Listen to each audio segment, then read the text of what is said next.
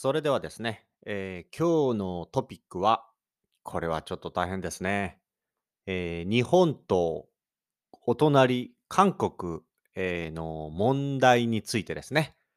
はい。おそらくこの、そうですね、ポッドキャストで取り上げるのは初めてかな。まあ、ニュースではちょっとコメントしたことはあるかもしれないんですけど、ちょっとね、すごいセンシティブというか、複雑というか、難しいトピックですが、えー今日はこちらについて、えー少しお話、えーさせていただきたいと思います。はい。というのはですね、えー昨日の、えーニュースで大きく取り上げられたニュースなんですけど、ジャスティン・ビーバーですね。はい。ジャスティン・ビーバー、えーまたかっていうニュースがありましてこれがあの、日本と韓国の、えー問題とどうつながるのかとね、えーこの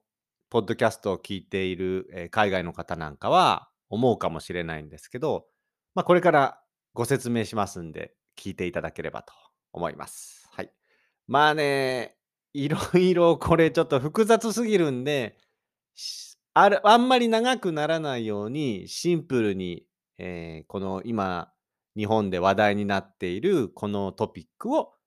皆さんにお伝えできればと思っております。それでは行ってみましょう。またかジャスティン・ビーバー。ジャスティン・ビーバーについてはね、まあ皆さんご存知だと思います。で、結構アメリカの若い人たちと話すと、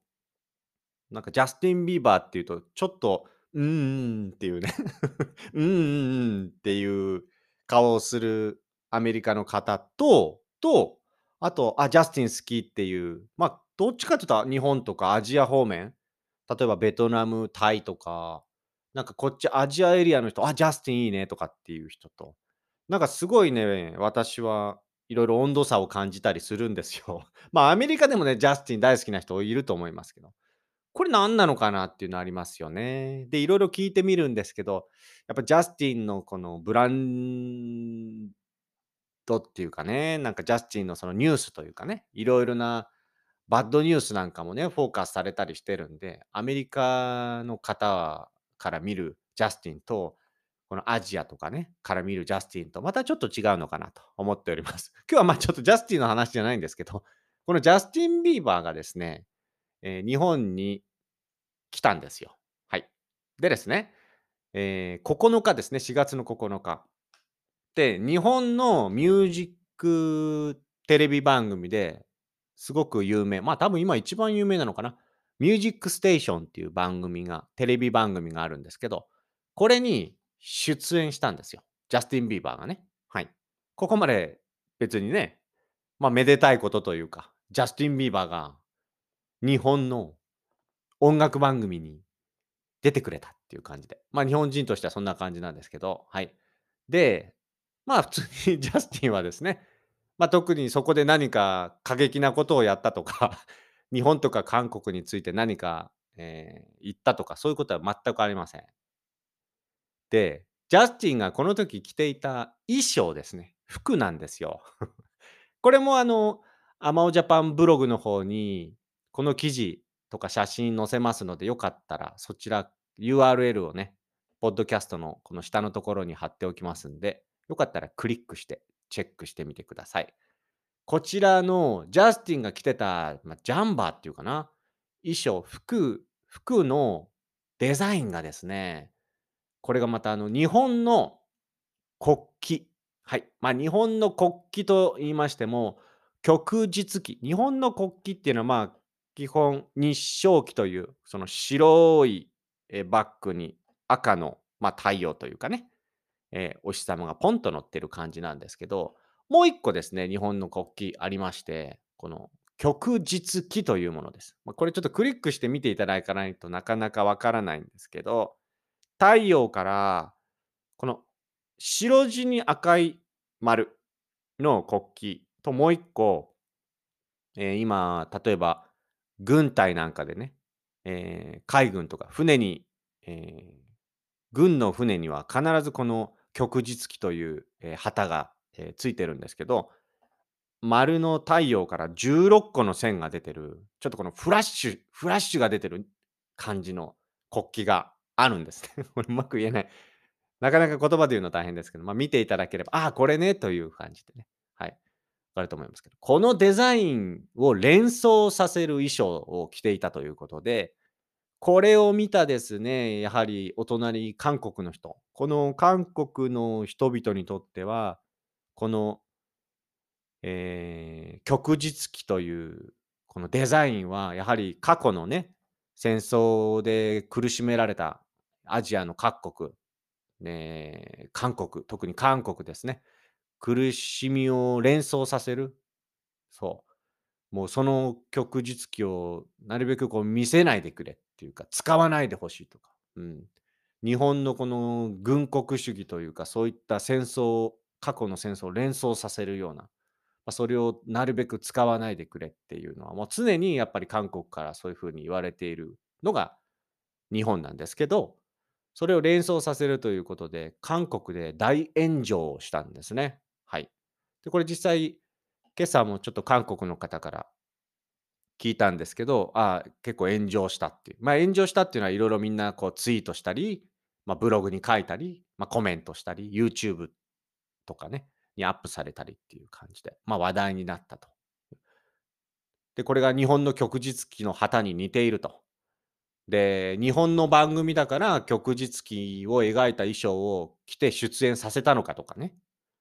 で、ジャスティン・ビーバーが一線を越えたとか、ジャスジャスティンは分かってないと分かってないで着てたと思うんですけど、あと韓国に来る時はその服を捨ててから来いとかね、なんかいろんなコメントが入ったみたいなんですよね。はい。で、この旭日旗の問題で、結構韓国からの声が飛んできて、やはり韓国からの声がそういった声飛んでくると、日本のその韓国に対するいろんな思いを持ってる人たちがまたこれ炎上するんですよ、日本でも。だ、韓国とまた日本でこのバトルしたり、日本の中でも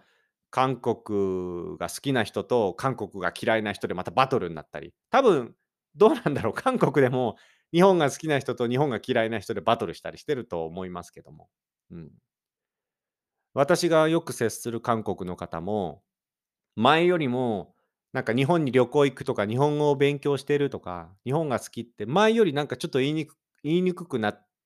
たところはありますっていう声を何人かの方からも聞いてるんで、もしかしたらやっぱりそういうのあると思ういや、もう絶対あると思うよ、両国にね。で、日本とか韓国でね、住んでない方とか、あまりよくわからないね、他の国からしての人から見たらね、なんでそんなにっていう風に思うかもしれないんですけど、これずっと続いてるし、結構根が深い、ルーツをたどるともういろいろ複雑で、韓国が悪い、日本が悪いとか、韓国は正しい、日本は正しいとか、もう一つで解決できない問題なんでね。これは日本と韓国でずっと続いている問題なんですけど、ジャスティンがこんなん来たから、またこれでバトルをしてるわけです。はい。でこれね、調べたら、これ、またジャスティンかってタイトルだ書いてあったってさっきご紹介しましたけど、で、これ見たらね、2014年にもジャスティンが来て日本に来て、で、ええ、やす日本にですね、ええ、ま、九段下っていう東京のね、中に靖国神社っていう、ええ、神社があるんですね。はい。で、まあ、こちらは、ま、戦争を起こした人たちが、ま、眠っている、そういう人たちも眠っている神社なんですよ。まあ、戦争をした人たちを、まあ、供養するための神社でもあり、戦争を起こした人たち、まあ、永久戦犯っていう言い方しますけど、そういった人たちも眠っている神社があるんですけど、ここもね、やっぱりお隣の国からは、その神社に対してその過剰にすごい過剰にって言ったらダメだな。靖国神社に対してもいろいろな声がやっぱり飛んでくるんですよね。うん。そういったところの神社にって、て、ま、そういったところに祀っているっていうことに対して。まあ、これも韓国でも2つの声あるし、ええ、日本でも2つの声、両方の声があると思うんですけども。で、2014年にもジャスティン・ビーバー、この靖国神社を参拝して、写真をその写真撮ってアップロードしたみたいなんですよ。その時も大炎上したっていうことなんで、これ分かんない。どこにも書いてなかったですけど、もしかしたらこのジャスティンをプロデュースしてる人とか、やっぱり狙ってわざと何かそういった感じで、うん、着させたのかなと思うんですよ。だって、2014年日本に来た時に、靖国神社でね、すごいセンシティブな神社ですよ。韓国からも常に監視されてますし、日本人もすごいピリピリ、あの、日本の中でも分かれてますよ。毎年、総理大臣が靖国神社行った方がいいのか、行かない方がいいのかとか、うん、いろいろ話題になる場所なんですけど、2014年に話題になったのに、今回また来て、それを連想ささせ確かに連想しようと思えばできるようなジャケットなんで、少なからずとも、いや、これ連想するからまずいんじゃないかっていう声は絶対ね、誰か思い浮かぶはずなんですよ。でも、あえてあれを着てるってことは、やっぱりなんか、そのプロデュースっていうかね、そういう感じでやったんじゃないかな。これ僕だけの意見ですけど、ちょっと思いますね。うん、思います。ちょっと前にね、何年か前に BTS のその広島のね、えーこの原子爆弾のなんかその T シャツが話題になりましたけども、まあちょっとあれに関係して、なんかわざとやってるような部分をすごい僕はこのニュースを見て感じましたね。はい。で、まあ、これ、いろいろな問題それぞれね、こう取り上げるとキリがないんで、僕みたいな、えー人間がね、この一つのプラットフォーム、ポッドキャストでね、語り尽くせないぐらいの問題なんでね、まあ僕の一個の今日のこのニュースからの感想なんですけど、ね、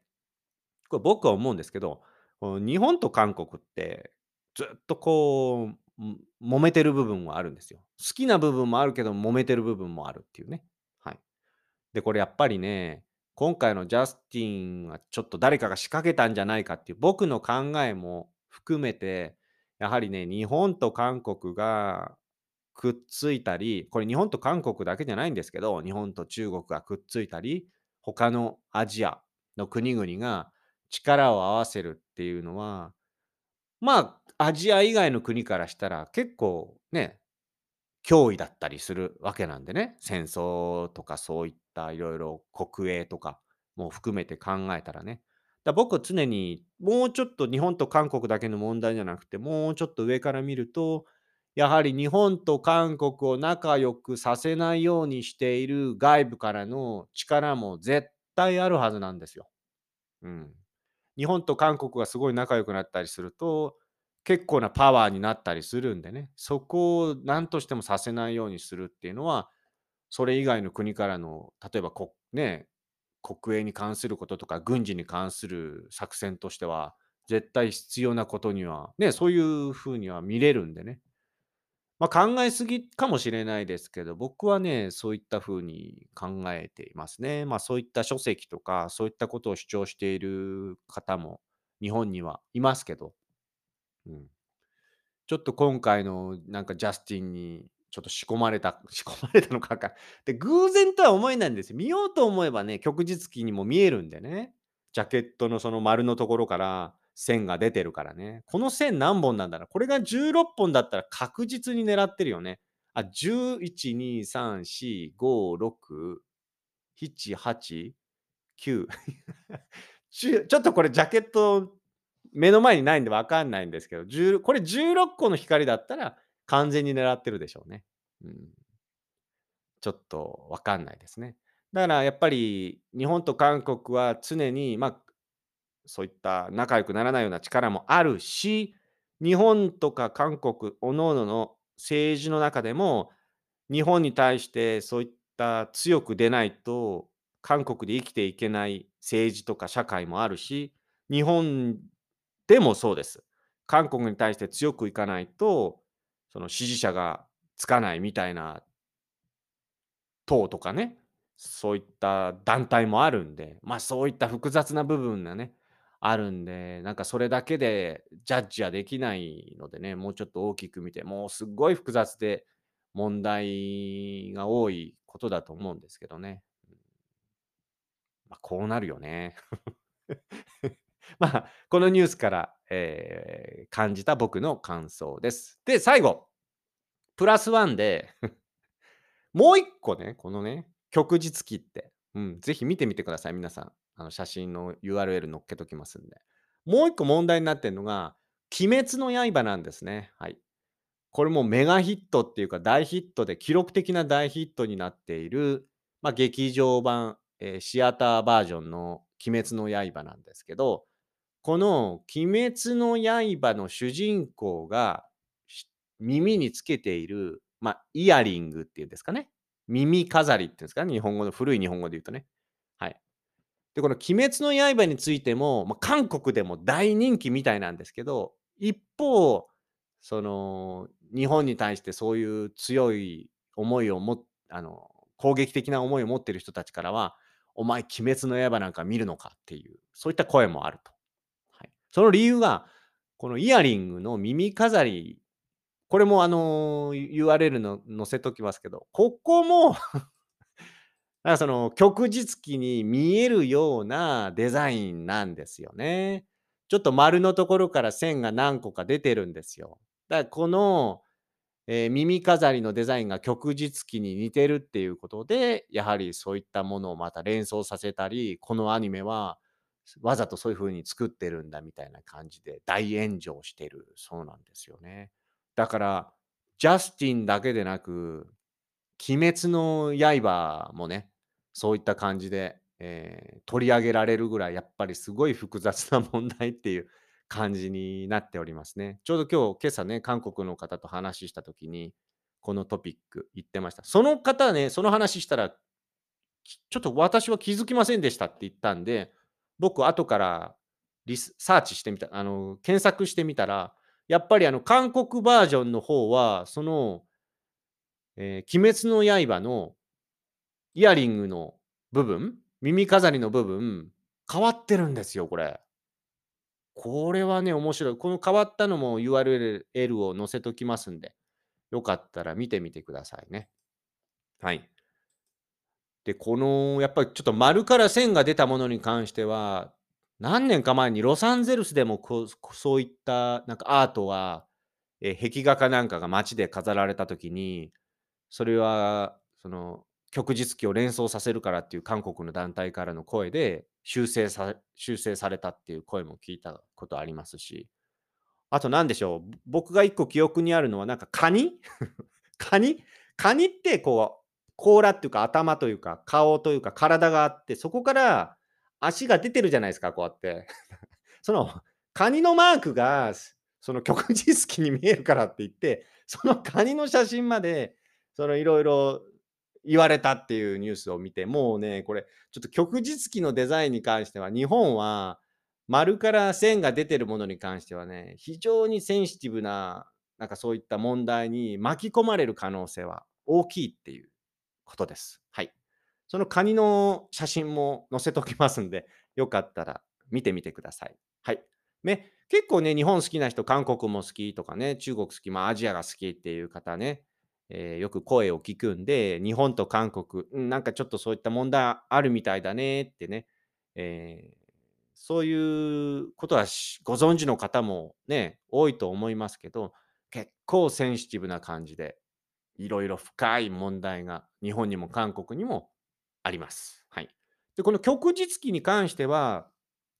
まあ、ほとんどね、日本に関しては、若い人、こ旭日旗って何っていうぐらい、あんまり知らないし、この旭日旗がどういうものであるかっていうのも、あんまり知らないと思う。その軍軍で使われているとか、昔その戦争の時に使われたとかね。はい。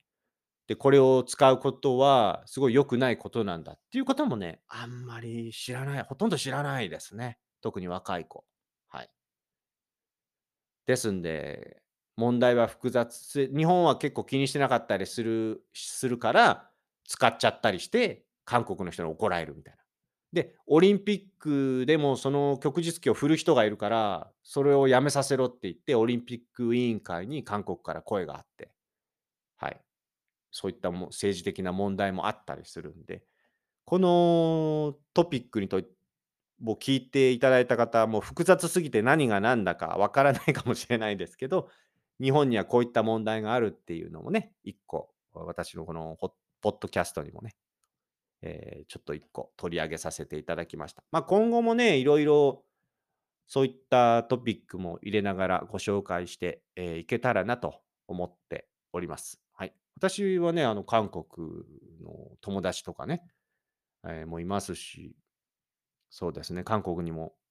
行ったことありますし、行きたいですしね。なんかそういった、あんまりバトルしてる様子はあんまりね、気持ちよくないなと思うんですけど、やはりこういうのをね、やっぱり知ることによって問題解決へね、どんどん行けばいいなと思っておりますんで、今日はジャスティンから見る韓国と日本の問題について取り上げさせていただきました。はい。ということでございまして、こんな感じでね、えーいろいろなトピックを、えーご紹介していきたいと思いますので、えーよかったら、えー、アマオジャパンのこのブログもね、今日のトピックについてはそちらに URL がありますので、チェックしてみてください。あと、アマオジャパン、インスタグラム、Facebook とか、えー Twitter とかね、いろいろやってますんで、そちらの方もフォローよろしくお願いします。それでは皆さん聞いていただきありがとうございました。ちょっと大変なトピックでしたね。はい。じゃあ皆さんまた会いましょう。じゃあね。はいはい。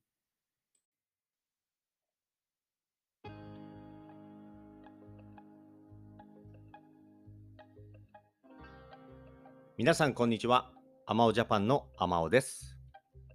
このポッドキャスト番組は日本に興味がある方や日本語を勉強している方へ向けて日本のニュースやトレンド、話題になった SNS や記事などを皆さんにご紹介していくポッドキャスト番組です。できるだけ優しい日本語で皆さんにご紹介していきますが、ちょっと難しかったり聞き取りにくかった時は、ポッドキャストを何回か聞きながら、リスニング練習に使っていただけると嬉しいです。もちろん何かをしながら気軽に聞いていただければと思っております。ニュースの内容については、私のアマオジャパンというブログでですね、ご紹介したトピックやニュースについてのリンクなどを載せておりますので、そちらからチェックしてみてください。